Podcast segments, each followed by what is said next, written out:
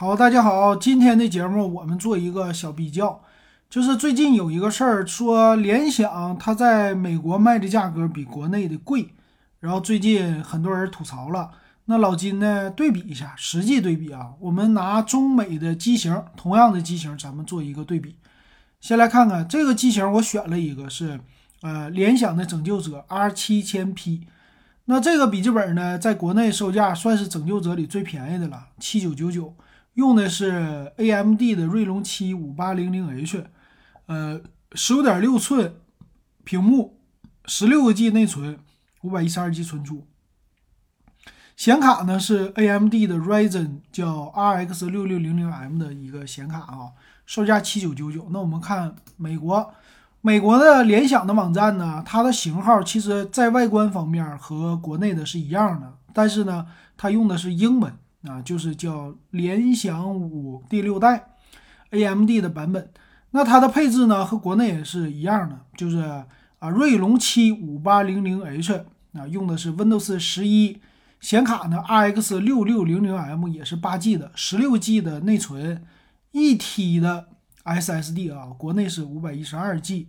那屏幕呢十五点六英寸啊，电源呢三百瓦，这里说的 WiFi 六这些都一样。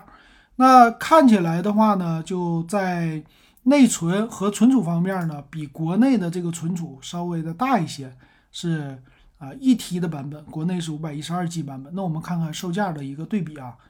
在美国它的售价是一千三百四十九点九九美元，就一千三百五吧。那我们换算一下啊，美元是一千三百五十美元，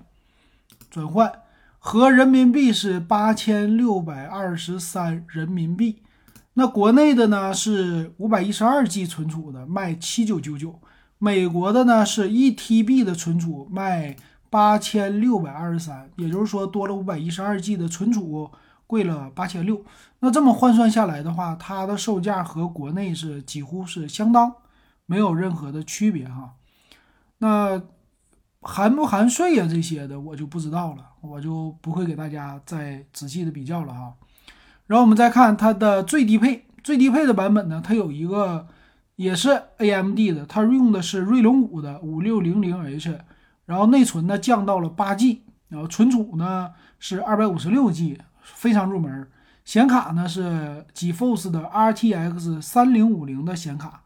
电源什么的也有相应的缩小。那这个呢卖的售价是八百七十九点九九美元，就是八百八美元。我们换算一下啊。八百八美元，合人民币是五千六百二十一。但是呢，你在国内，呃，咱们找一下拯救者，拯救者呢没有 R 五千系列，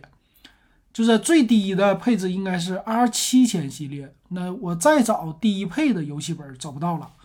啊，他们家最低的应该就是七千了，一个是 Y 七千，一个是 R 七千，这个 P 是没有的。那我们就拿这个 R 七千来比较，R 七千最低的售价是六千一百九十九啊。这个看一下它的配置啊，它用的是十六 G 的内存，五百一十二 G 的存储，RTX 三零五零的显卡，六幺九九。那刚才对比的，呃，美国的那个呢是八个 G 的内存，二百五十六 G 的存储啊，卖多少钱？五千六啊，所以这个。从国内的这个和国外的比起来的话，那么能看出来售价呢，呃，联想呢并没有太多啊，价格呢和国内是相当的，呃，再低的价格呢我基本上找不到了吧？锐龙五系列的二七千，最低的是能找到一个五千九百九十九，我们再找一找看看有没有最低价啊？呃，最低价的话是。五千九百九十九，用的是锐龙五的四六零零 H，那就是再老一代的了。那最新的就能看到最低的是六幺九九了。所以能看出来啊，它的配置和国外稍微有一些不同，但是呢，总体的价格没有像媒体说的那样，说是联想在国外特意卖低价，在国内呢卖高价。呃，从这个特定的笔记本就拯救者他家最热销的机型来看的话。它的售价，国内和国外是一样的，几乎一样，没有什么太大的区别。